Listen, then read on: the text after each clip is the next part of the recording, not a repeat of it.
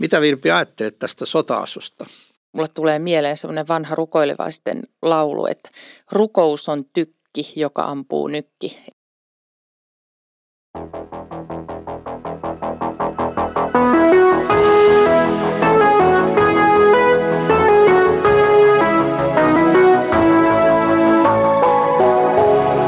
Kirjoitusten pauloissa.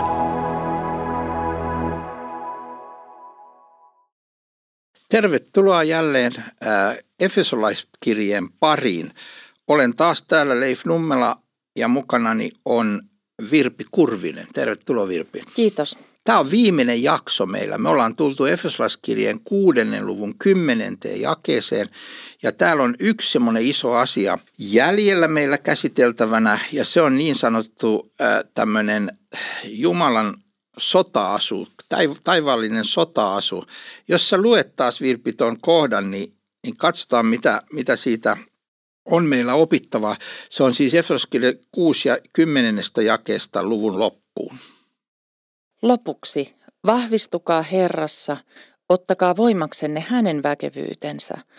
Pukekaa ylleni Jumalan taisteluvarustus, jotta voisitte pitää puolianne paholaisen juonia vastaan. Emmehän me taistele ihmisiä vastaan, vaan henkivaltoja ja voimia vastaan, tämän pimeyden maailman hallitsijoita ja avaruuden henkiä vastaan. Ottakaa siis yllenne Jumalan taisteluvarustus niin, että kykenette pahan päivän tullen tekemään vastarintaa ja selviytymään taistelusta pystyssä pysyen. Seiskää lujina, kiinnittäkää vyöksenne totuus, pukeutukaa vanhurskauden haarniskaan ja sitokaa jalkineiksenne alttius julistaa rauhan evankeliumia. Ottakaa kaikessa suojaksenne uskon kilpi, jolla voitte sammuttaa pahan palavat nuolet. Ottakaa myös pelastuksen kypärä, Ottakaa hengen miekka, Jumalan sana. Tehkää tämä kaikki rukoillen ja anoen. Rukoilkaa joka hetki hengen antamin voimin. Pysykää valveilla ja rukoilkaa hellittämättä kaikkien pyhien puolesta. Rukoilkaa myös minun puolestani, että minulle annettaisiin oikeat sanat suuhun, kun ryhdyn puhumaan, ja että voisin rohkeasti julistaa evankeliumin salaisuutta, jonka vuoksi olen lähettiläänä nyt vankilassa. Rukoilkaa, että voisin puhua rohkeasti niin kuin minun tulee. Jotta tekin tietäisitte, mitä minulle kuuluu ja kuinka voin, tulee rakas veljemme Tykikos, uskollinen palvelija Herran työssä, kertomaan kaikesta teille – Lähetänkin hänet luoksenne juuri sitä varten, että saisitte tietää, mitä meille kuuluu, ja että hän rohkaisisi teidän mieltänne. Jumala, meidän isämme ja Herra Jeesus Kristus antakoot teille, veljet, rauhan, rakkauden ja uskon. Armo tulkoon kaikkien niiden osaksi, jotka rakastavat Herraamme Jeesusta Kristusta, armo ja katoamattomuus. Voi olla, eh, jotkut ovat sitä mieltä, että kun tämä eh, Efesoskirja on kirjoitettu vankilasta, että Paavali on siinä katsonut sitä roomalaista sotilasta, miten hän on pukeutunut ja, ja, ja tota, vetää sieltä sitten niin kuin hengellisiä opetuksia tämmöiseen eh, sota, hengelliseen sota-asuun mutta joka tapauksessa hän siis kehottaa pukemaan ylleen niin kuin sota-asun, eli olemaan valmis niin kuin siihen, että tämä uskonelämä on myös taistelua, se on myös kamppailua, niin kuin elämä yleensäkin. Ja tota, sitten hän toteaa, että me emme taistele verta ja lihaa vastaan, emme taistele tiettyä ihmisryhmää vastaan. Tämä on älyttömän tärkeä muistaa, että kristityt ei niin kuin käänny jotain tiettyä ää, ihmisryhmää vastaan, koska ne on vaikka poliittisesti jossain puolueessa tai ne on jossakin siellä tai täällä, vaan me, meidän taistelu on aina hallituksia vastaan, valtoja vastaan, pimeydessä hallitsevaa maailmanvaltiaita vastaan, pahuuden henkiolentoja vastaan taivaan avaruksessa. Se on hengellinen taistelu ja sen tähden meidän pitää ottaa tämä sota-asu. Mitä Virpi ajattelet tästä sota-asusta? No joo, tietysti itselleni sota, sodan käynti ja, ja sota-asut on aika kaukainen asia. En, en ole käynyt armeijaa, mutta itse asiassa asumme perheeni kanssa varuskunnan läheisyydessä ja, ja kuullaan ammuntaharjoitukset ja, ja ollaan nähty niin kuin jopa paraatiin meneviä näitä sodan käynnin tätä laitteistoa ja niitä nyt purjehtii siinä muutenkin aika läheltä meidän talon ohi. Et, ja, ja mieheni harrastaa myös sotahistoriaa ja, ja on hyvin perillä asioista. Et jotenkin tuntuu, että tämmöinen sodankäynnin kuvasto on ihmeen lähellä, vaikka, vaikka tosiaan se ei itselle ole niin tuttua. Ja, ja tota, joskus mä oon ajatellutkin sitä, että kun mä niitä ammuntaharjoituksia kuulen, mulle tulee mieleen semmoinen vanha rukoilevaisten laulu, että rukous on tykki, joka ampuu nykki. Ei siellä tykeillä ammuta, mutta kuitenkin kuuluu ne harjoitukset. Että tavallaan meillä on niin kuin hengellisessä mielessä myös sota – Joillekin kristityille tämä voi olla vastenmielinen kuva, kun puhutaan, mutta, mutta siis se on yksi näkökulma niin kuin kristilliseen elämään. En, en, minä aina aamujani aloita ajattelemalla, että no niin, taas sota alkaa. Ei näin, mutta se on yksi hyödyllinen näkökulma. Se avaa jotenkin sitä hengellisen elämän todellisuutta yhdestä kulmasta. Ja, ja tota, mä muistan David Wilkerson on, on joskus sanonut näin, että kaikki taistelee. Kaikki taistelee, mutta, mutta kristitty tietää miksi ja ketä vastaan. Että et tavallaan, että meillä on niin kristittyinä semmoinen syvempi näkökulma ehkä tähän, tähän taisteluun. Ja, ja tota, joskus luin uskonpuhdistaja Martti Lutterin ajatuksia, niin hän, hän näki niin kuin elämässään ruton, kuoleman kauhun, monenlaisia raskaita asioita, mitä silloin niin kuin keskiajan lopu ja uuden ajan alussa, mihin ei ollut niin kuin lääkkeitä eikä, eikä ratkaisuja. Ja sitten hän jotenkin koki semmoisen, niin näki niissä taisteluissa myös sen eeppisen taistelun, niin kuin hyvän ja pahan välillä. Että et Jumala kulkee niin kuin historian herrana meidän kanssa, mutta että et, et, kun Kristus tuli maailmaan ja sovitti synnit, niin, niin perkeleellä on vielä täällä rajattu valta ja hän yrittää kukistaa Jumalan valtakunnan, mutta mutta sitten se voitto on jo saatu, että Jeesus kukisti ristillä synnin perkele ja kuoleman vallan ja hän on avannut taivaan ja meillä on mahdollisuus tulla hänen voitostaan osalliseksi. Että et jotenkin Luther avasi tätä näkökulmaa. Ja sitten on totta kai se kristityn oma jokapäiväinen elämä. Et meillä tulee paljon vastoinkäymisiä ja ihan tavallisissa maallisissa asioissa. Joskus tuntuu raskalta se, että on maanantajaamu ja sataa räntää ja on pimeätä ja pitäisi lähteä töihin ja kouluun ja näin, mutta että, että sitten kaikessa tässä, olipa ne elämäntaistelut tämmöisiä henkilökohtaisia, arkisia tai ihan suoraan sanoen hengellisiä taisteluja, niin Kristus on meidän turva ja tuki ja hän vie meidät voittoon. Toi oli hieno ajatus, mikä sanoit viitaten Lutterin, että siis me taistellaan niin kuin voitosta käsin. että samalla tavalla kuin täällä aikaisemmin todettiin, että me kilvotellaan siitä käsin, että me ollaan Jumalan lapsia, ei tullaksemme Jumalan lapsiksi. Ja sitten me taistellaan, ei itse asiassa voitet, voittaksemme, vaan että voitto on varma, Kristus voittaa, mutta nyt tämä elämä vielä täällä, niin se on taistelua. Ja tulee mieleen myös, että se on ihan konkreettisesti voi olla taistelua. Mä voin joutua taistelemaan avioliittoni puolesta, mä voin joutua oikeasti taistelemaan mun lasten puolesta, mä voin joutua taistelemaan, että meidän talous ei romahda, mä voin joutua taistelemaan monista kysymyksistä. Mietitään vähän näitä aseita, mistä Paavali täällä sitten luettelee tätä varustusta, niin ensimmäisenä hän sanoo, kupeet totuuteen vyötettyinä. Siis totuus on yksi tämmöinen ase – tässä Jumalan sota-asussa. Mitä se tarkoittaa, se totuus? Millainen ase se on ja miten sitä käytetään? Mitä sä selittäisit sen, Leif? Mä ajattelen, että se siis valhe on aina semmoinen, joka, joka tota, tuhoaa ja jota käytetään, jos ajattelet vaikka nyt käynnissä olevaa sotaa, niin ajattelet kuinka siis Ukrainan ja, ja, ja Venäjän, siellä Venäjän hyökkäystä Ukrainaan, niin tota, siinä tiedät, kuinka paljon valheita syötetään kansalle, että voidaan tämmöinen epävanhuskas hyökkäys tehdä. Ja tota, nyt siis vastustaa valheita totuudella, se on yksi taistelu. Ja kaikenlaiset valheet pyrkii mun omaan päähän, ää, mun perheeseen, lapsiin, kaikenlaiset niin kuin ihan suoraan kestämättömät, valheelliset, epätodet asiat. Ja mun pitää olla aina valmis pysymään totuudessa. Totuus, joka on se, että Jumala on olemassa. Hän on luonut meidät, me ollaan langenneita, mutta Kristus on kuollut meidän puolesta. Raamatun sana on totta. Siis on, on älyttömän tärkeää, että mä niin kuin pysyn koko ajan tässä totuudessa. Muuten mä oon hävinnyt tämän taistelun. Ja sitten seuraava asia on vanhuskauden haarniska. Mitä se sulle sanoo?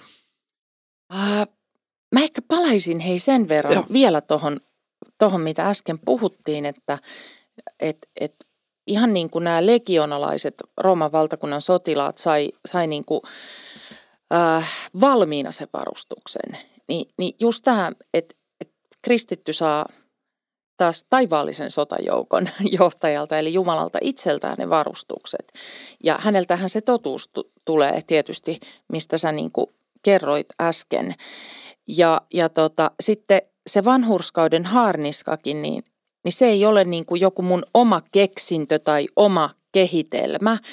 Että et vaikka kristitty olisi kuinka vahva ja hyveellinen, niin nyt niin kuin ne omat inhimilliset äly, herkkyys, viisaus, koulutus, pankkitili, ne ei auta niin kuin tässä hengellisessä taistelussa.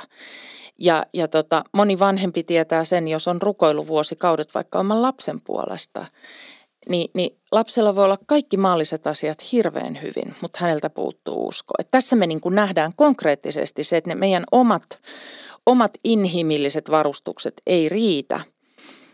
Ähm, tota, mä ajattelen, että se vanhurskauden haarniska on, on juuri niin kuin, siis haarniskahan suojasi rintaa ja niin kuin sydäntä, että sinne ei kohd, saataisi niitä iskuja. Mä ajattelen, että se on ennen kaikkea sitä Kristuksen vanhurskautta. Mm. Eli se on sitä ulkoa tullutta ö, Jeesuksen kautta saatua puhtautta ja pyhyyttä, jota siis minussa ei itsessäni ole. Ja tämän puhtauden ja pyhyyden me voidaan vastauttaa uskon kautta. Ja se peittää kaikki meidän omat synnit ja vajavaisuudet. Ja se pitää meidät niin kuin hengissä hengellisesti. Toi on tosi hyvä ja, ja, ja, ja se, että kun mä muistan, mun pitää muistaa ja muistuttaa itseäni jatkuvasti siitä, että sun vanhuskautesi, sun hyväksyntäsi Jumalan edessä – riippuu Kristuksesta, ei sinusta itsestäsi. Olit kuinka epäonnistunut tahansa, vaikka näyttäisi, että nyt tämä sota on hävitty, niin ei ole. Kristuksen vanhuskaus on voimassa. Ja sitten heti perään sanotaan, kenkinä jaloissanne alttius rauhan evankeliumille. Tämä on myös mielenkiintoista, että aina olla niin kuin valmis kertomaan evankeliumi, itse uskomaan se, kertomaan se muille, olla mukana viemässä sitä maailmaan. Kyllä. Ja tämä on muuten jännä kontrasti, että kun puhutaan hengellisestä sodankäynnistä, niin, niin sitten kuitenkin puhutaan alttiudesta rauhan evankeliumille. Et se on jännä. Toisaalta Jeesuksella oli tämä kuva, että et niinku hän tuli tuomaan niinku sen taistelun tänne maan päälle. Että et aina, missä puhutaan Jeesuksesta, se herättää myös vastustusta. Eli tavallaan siinä syntyy se hengellinen sota, mutta rauhan evankeliumin perustahan on juuri siinä rauhassa, jonka Jeesus sai aikaan Jumalan ja ihmiskunnan välille. Että tavallaan se sotatila loppuu, koska Jeesus uhrasi itsensä. Että hän otti sen rangaistuksen päälle, joka oli, olisi meille ihmisille meidän synnin tähden kuulunut. Ja, ja siinä mielessä niin kuin evankeliumi tuo rauhan, vaikka sitten toisaalta se aiheuttaa sitä vastustusta, minkä Paavalikin sai kokea ihan omissa nahkoissaan, että häntä pahoinpideltiin ja, ja näin, ja Jeesus naulattiin ristille, vaikka hän toi sen rauhan evankeliumin maailmaan. Ja, ja tota, mä ajattelen, että, että kuitenkin sitten taas meissä kristityissä evankeliumi toivon mukaan herättää sen ilon ja alttiuden jakaa tätä ilosanomaa, että Jeesus on synnin, kuoleman ja paholaisen vallan voittaja ja hän on avannut meille taivaan. Et kuitenkin se evankeliumi, siinä on sitten se vetovoima, vaikka se tuo aina sen taistelun mukana. Ja monet esimerkiksi muslimitaustaiset äh, kristityt tietää tämän, että mitä se on, kun sä käännyt Kristuksen puoleen, tulet kastetuksi, hänen nimessään ja sit sun suku hylkää sut. Eli, eli siinäkin näkyy se, se taistelu, että tavallaan se evankeliumi, se tuo sen rauhan, se tuo sen ikuisen rauhan sun elämään, mutta sitten se herättää sitä vastustusta ja taistelua. Ju, juuri, juuri noin. Mä luin hiljattain, miten kristityt nyt toimii Ukrainassa, kun Venäjä on hyökännyt sinne. Ja se oli mun, tässä mielessä just mitä, mitä sanoit, niin puhuttelevat, he ovat moninkertaistaneet diakonaalisen työnsä, ne auttaa, ne jakaa ruokaa, ne kaiken maailman asioita, missä vaan voivat palvella. Ja sitten ne samalla julistaa evankeliumia. Jotkut kirkot on täynnä, ihmiset haluaa kuulla. Ajattele, mikä toivo sulla on, jos joku tämmöinen iso valtio hyökkää sun kimppu. Sä tiedät, että me, mä, on hyvin mahdollista, että mä kuolen. Sun toivosi on rauhan evankeliumi. Se, että, että Jumala Kristus on, niin kuin sä sanoit, sovittanut meidät Jumalan kanssa ja sen perusteella, kun mä täällä ummistan silmäni viimeisen kerran, niin mä avaan ne Kristuksen edessä. Tämä on, niin kuin, tämä on niin kuin aivan huikea. Tämä aina pitäisi olla alttius tälle, tälle evankeliumille.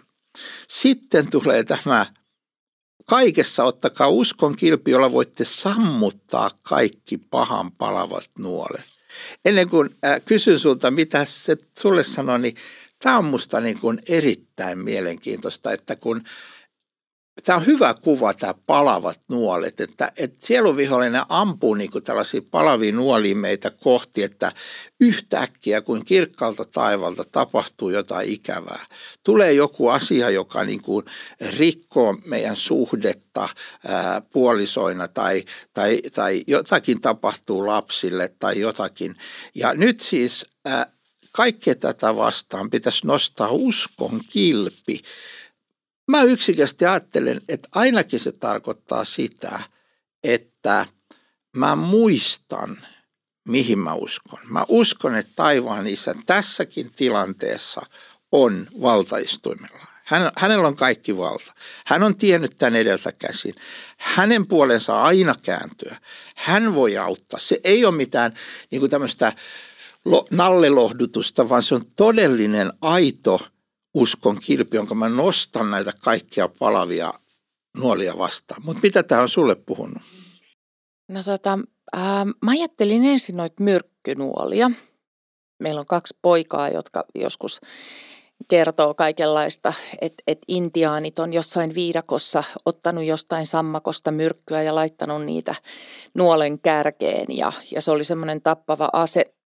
Ja myös Paavalin aikana itse asiassa ää, myrkkynuolet ja vieläpä palavat myrkkynuolet oli, oli niin kuin yksi ja pelätyimmistä aseista.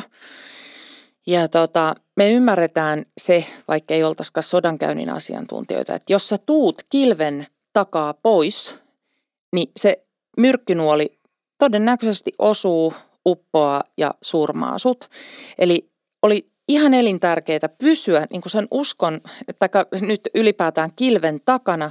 Ja Paavali sanoo niin kuin tätä samaa, että se uskon kilpi sammuttaa ne pahan palavat nuolet.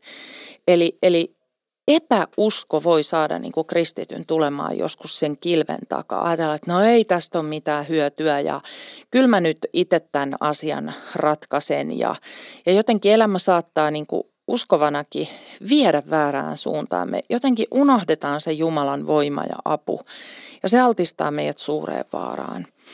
Mutta vain uskon kautta ja sen suojaamina me säästytään niiltä pahan myrkkynuolilta. Mutta sitten kun ja jos kuitenkin sattuu niin, että elämässä haavoittuu ja mä uskon, että kaikki me haavoitutaan tässä elämässä tavalla tai toisella – niin, niin tota, ne oman tunnon syytökset ja vihollisen valve, valheet ja, ja syytökset on tosi raastavia. Ja sen takia meidän pitää aina uudelleen ja uudelleen palata sinne Jumalan armon suojaan. Ja, ja mä ajattelen, että ihan sekin, että, että me luettaisiin sanaa päivittäin, tuotas Jumalalle rukouksessa, kaikki huolen aiheet ja epäuskonkin aiheet saadaan tuoda ja pysyttäisiin uskovien yhteydessä, säännöllisessä ehtoollisyhteydessä, niin ne on niitä lääkkeitä, jotka sitten meitä hoitaa, kun me haavoitutaan. Et, et Jumala on antanut meille välineet, joilla me voidaan hoitaa meidän uskoa, ja sitten kun elämä haavoittaa, niin meitä kannetaan. Toi just jäi 18 sanoo sitten lopuksi tämän juuri, mitä nyt sanoit. Tehkää tämä kaikella rukouksella ja rukoilen joka aika hengessä ja sitä varten valvoin kestäväisyydessä. Palataan siihen kohta, mutta vielä näistä, äh, täällä on pari täm, kaksi, kaksi tämmöistä niin kuin, tavallaan sotaasuun kuuluvaa asiaa jäljellä. Toinen on tämä pelastuksen kypärä ja sitten on hengen miekka. Ää, pelastuksen kypärä. Mikä se sulle puhuu, Virpi? Oikeastaan mulle on helpompi ajatella vaikka jotain pyöräilykypärää. Siis yle, yleensäkin, jos me mietitään kypärää, niin, niin tota, yksi rouva kerran kertoi, että, että pyöräilykypärä todennäköisesti pelasti hänet aivovammalta, kun hän kaatui pahasti. Niin tota, mä ajattelen, että ihan samalla tavalla noi sotilaiden kypärät, niin ne on rakennettu niin, että, että ne on suojannut päätä ja niskaa. Ja, ja mä ajattelen, että, että siinä mielessä se on hyvä vertauskuva tästä pelastuksesta, että, että Kristuksen ansaitsema pelastus on niin kuin kypärä päässä. Se suojelee mua vammoilta. Eli, eli paha ei voi pettää meitä, kun me pysytään siellä pelastuksen kypärän suojassa. Mutta, mutta jos me ajatellaan kristillistä uskoa, niin kyllä niin kuin omat epäilykset ja tämä ympäröivä maailma, sen asenteet ja semmoinen maallistunut kulttuuri, niin kyllä se helposti myös pääsee vesittämään sitä omaa uskon luottamusta Jumalaan. Ja sitten myös se, että meiltä vaaditaan koko ajan suorituksia ja, ja tota, se on toisaalta ihan tietysti hyväkin, mutta kun se semmoinen suorituskeskeisyys sitten siirtyy usein näihin uskon asioihinkin, niin on jotenkin vaikeaa uskoa siihen, että joku antaisi mulle ilmaiseksi jotakin. Ja että mä en saa siihen lisätä mitään omaa enkä itse keksittyä. Et pelastus on ihan todella, se on puhtaasti lahja. Sitä ei voi niin kuin ostaa eikä ansaita. Että Jumala haluaa sen antaa meille valmiina. Ja se on toisaalta sitten kyllä vapauttavaa. Et tota, vuosi sitten kesällä mä seurasin mun poikien tämmöistä poffaustaistelua, eli, eli siinä on pehmomiekat ja, ja kilvet ja kaikki, oliko kypärät ja kaikki. Sitä oli hauska seurata, miten tosissaan nämä pojat, pojat oli. Ja, ja tota, jotenkin siinä mä kyllä iloitsin, kun mä näin, että niillä oli kaikki suojavarusteet, että vaikka oli kyseessä pehmomiekat, niin olisi voinut käydä hullusti. Että siinä konkretisoitu, että on varmaan tämä kuva puhutellut niitä ihmisiä, joille se on todellisuutta siellä oikeilla taistelukentillä myös. Todella, todella on näin, just niin kuin sanot. Sitten yksi tämmöinen henkilökohtaisesti mua tässä puhuttelee myös se, että päähän on se, joka niin kuin ohjaa koko ruumista ja on, on niin kuin äh, täysin korvaamaton. Ja nyt kun sitä suojataan tällä pelastuksen kypärällä, niin, niin mulle tulee mieleen tämmöinenkin asia, että jos mä en uskoisi, että on olemassa Jumala ja Kristus hänen poikansa, niin mä en tiedä, miten mä pitäisin tässä maailmassa niin kuin, ää, järkeni ja, ja pysyisin niin kuin tasapainossa, koska tämä on, tää on jotenkin niin, kuin niin sairas maailma. Täällä tapahtuu niin paljon karmeita, kauheita asioita joka ikinen sekunti jossakin päin. Että tämä oli yksi syy, miksi mä alkoinaan niin, kuin, niin valtavasti iloitsin, kun tulin uskoon ja ymmärtämään, että Jumala on oikeasti olemassa. Kristus on oikeasti ollut ja, ja ihan aikuisten oikeasti kuollut ja noussut kuolleesta. Niin tämä pitää, tämä pitää mun järjen kasassa, että okei, tässä maailmassa on järki. Jumala tulee voittamaan tämän, tämän ja panemaan asiat kerran kuntoon. Niin tälläkin tavalla pelastuksen kypärä niin kuin säästää meidän pään, säilyttää sen. Sitten on tämä ainoa, niin kuin joku on sanonut, että, että kun nämä muut on niin kuin suojautumista varten, pukuna vanhuskauden, haaste, äh, vanhuskauden haanniska ja, ja näin, niin tämä hengen miekka on niin kuin tämmöinen hyökkäysase. Että se on Jumalan sana, jolla me itse äh, ravitsemme itseämme ja viemme sitä maailmaan. Kyllä, kyllä. Ehkä just siksi, että se on äh, tässä merkityksessä niin kuin se hyökkäysase, niin, niin tota, mä luulen, että juuri siksi sielunvihollinen yrittää niin voimakkaasti vesittää meidän luottamusta Jumalan sanaan. Ja tämä on tietysti sitten ihan oman podcastinsa aihe, että, että tota, ei minullekaan ole aina ollut selvää, että mikä on se Jumalan sanan arvovalta. Että, että sitä, sitä yritetään toki sitten häivyttää, mutta että, että kristitylle Jumalan sana on totuus. Ja, ja tota, päivittäinen seurustelu raamatun kanssa olisi tosi tärkeää, jotta me niin kuin, säilytetään uskomme. Et se on kuitenkin se kaiken perustus, että ilman sitä me puhutaan tässä ihan tyhjää. Ja, ja tota, toi, mitä sä sanoit aiemmin, että, että maailmassa on paljon pahaa, niin, niin tota, me ei voida ummistaa silmiämme siltä, että, että esimerkiksi koko ajan jossain päin maailmaa on menossa aseellinen konflikti tai täydellinen sotatila. Plus sitten vielä siihen päälle kaikki luonnonkatastrofit ja, ja, ja tota, nykypäivän ihmiskauppa ja orjuus ja, ja, ja kaikki paha, et, että tota, vaikka me ei haluttaiskaan, niin me eletään keskellä taistelua. Ja meidän pitää silloin olla tietoisia, että, että just miten pitää se oma pää kasassa. Ja, ja, ja niin kuin hengellisissä taisteluissa on aina ihana muistaa, että tämä on kuitenkin Jumalan käsissä. Että tämä ei ole, Jumala ei ole jättänyt mua yksin eikä, eikä lopputulos ole edes mun käsissäni. Mä saan turvautua Jumalaan ja pyytää myös ihmisiltä apua.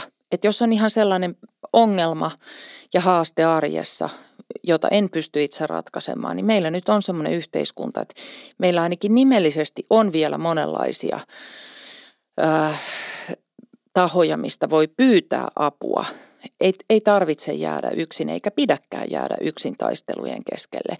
Ja ehkä sitten noissa hengellisissä taisteluissa, rukoustaisteluissa esimerkiksi on tärkeää muistaa, että että et Jeesus sitä niin kuin kehottaa meitä ja pitää oikeastaan itsestään selvänä, että meillä olisi rukousystäviä, että yksi tai kaksi ystävää.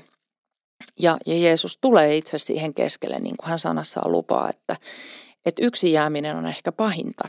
Ja, ja tota, että sen takia olisi niin tärkeää se uskovien yhteys myös muistaa.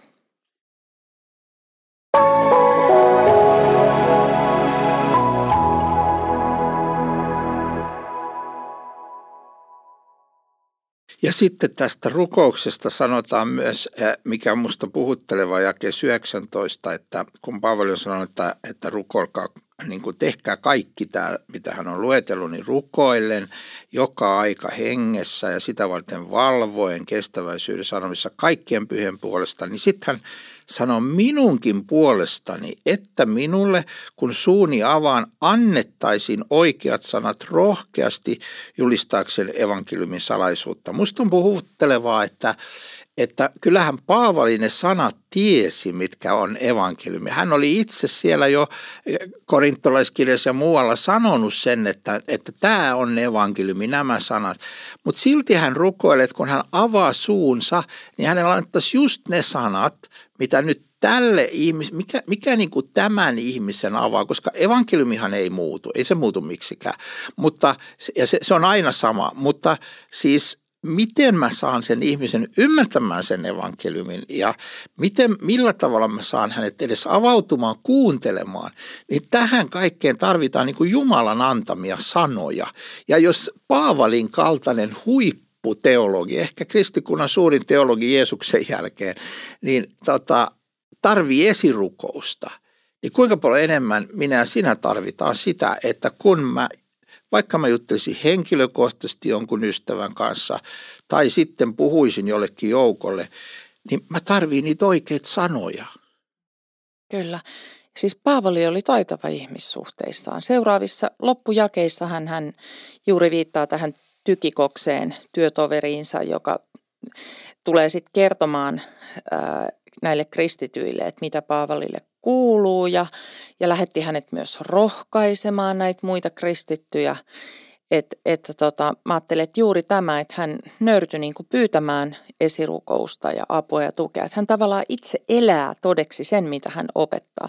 Ja se, mikä on niin kuin hauskaa näissä Uuden testamentin kirjeissä, että kun niissä vedotaan niin kuin kristittyihin, että kristityt tietää, mikä on Jumalan tahto ja, ja, ja tota, julistetaan se ristin evankeliumi ja sitten tämä elämäntapa, joka sitä uskoa seuraa, niin, niin tota, miten paljon paremmin meillä on asiat, kun meillä on jo se uusi testamentti. Meidän ei tarvitse ottaa kirja käteen, niin avata ja lukea ja tutkia sitä. Et me ollaan vielä niin kuin paremmassa asemassa, että me voidaan tässä näin vapaasti omalla kielellä lukea. Että nämä kristityt alkuseurakunnissa, he otti niitä kirkon ensiaskeleita. Ni, niin tota, meillä on vielä tämmöinen etupuolellamme, että meillä on täällä raamatut, joita me saadaan vapaasti opiskella. Just näin. Mä vielä palaan tähän, että minulle annettaisiin oikeat sanat, koska miten älyttömän niin kuin käytännöllinen se on. Siis ajatellaan, että mun ystävälle on tapahtunut jotain ikävää, mä oon menossa lohduttamaan, mä oon matkalla sinne, niin eikö olisi sopiva rukous, että Jumala anna mulle sanat, mä en tiedä mitä mun pitää lohduttaa. Vai pitääkö mun vaan istua hiljaa, mitä mun pitää tehdä, mä en, mä en tiedä mitä mä sanoisin tähän tilanteeseen. Tai mulla on joku vaikea tilanne kotona jonkun lapsen kanssa tai lapsen lapsen kanssa, niin mi- miten mä sanon? Mitä, mitä mä nyt, miten mä millä sanoilla mä saisin hänet rauhoittumaan tai ymmärtämään tämän asian. On niin kuin tuhat tilannetta, jossa mä tarvin niin kuin apua siihen, että mit, mit, millä sanoilla mä tämän ää, lukkiutuneen ihmissuhteen saan nyt auki, tai millä sanoilla mä lohdutan, tai millä sanoilla mä varoitan. Jos mä näen, että jotain on menossa nyt ihan pieleen, niin, niin, niin millä sanoin, ettei, ettei se mene heti lukko se toinen ihminen, kun mä suuni avaan. Niin tämä on, tämä on niin kuin ihanan käytännöllinen rukous ja, ja, ja varmasti sinulla niin kuin minullakin on kokemuksia siitä, että Jumala joskus vastaa niin, että, että itsekin niin kuin on ihmeissään, että, että okei, tämä aukesi tällä. Kyllä, kyllä. Ja sitten me tullaan, Virpi, ihan tähän loppuun tässä koko kirjassa ja Paavali toivottaa rauhaa ja rakkautta uskon kanssa ja miten, miten hienoa Äh, niin kuin koko raamattu muuten päättyy tähän samaan ajatukseen, ilmestyskirjan viimeinen jae, niin tässäkin viimeinen sana Paavalilta on armo, olkoon kaikkien kanssa, jotka rakastavat meidän Herramme Jeesusta Kristusta katoamattomuudessa. Kyllä. Kaikki, kaikki, kaikki alkoi armosta ja kaikki päättyy armoon. Joo, toi on hieno huomio. Ja tota, ei ole parempaa tapaa päättää meidänkään näitä keskusteluja tähän kuin siihen Jumalan armoon, joka on ja olkoon meidän kanssa. Sinun kanssa Virpi Kurvinen, minun kanssa Leif Nummela ja teidän kanssa siellä, jotka kuuntelette tätä. Jumalan armo olkoon teidän kanssanne. Jumala on armollinen. Se on ihana, väkevä totuus, jonka varassa voi elää ja jopa kuolla. Kiitos. Ja ehkä joskus tulevaisuudessa jossain toisessa podissa, mutta tämä loppuu nyt tämä Vesolaiskirja tähän ja lopuksi sopii vaan sanoa, että lue se vielä läpi, kun, jos olet kuunnellut tähän asti ja siunausta sinun tulevan elämäsi ja kaikkeen.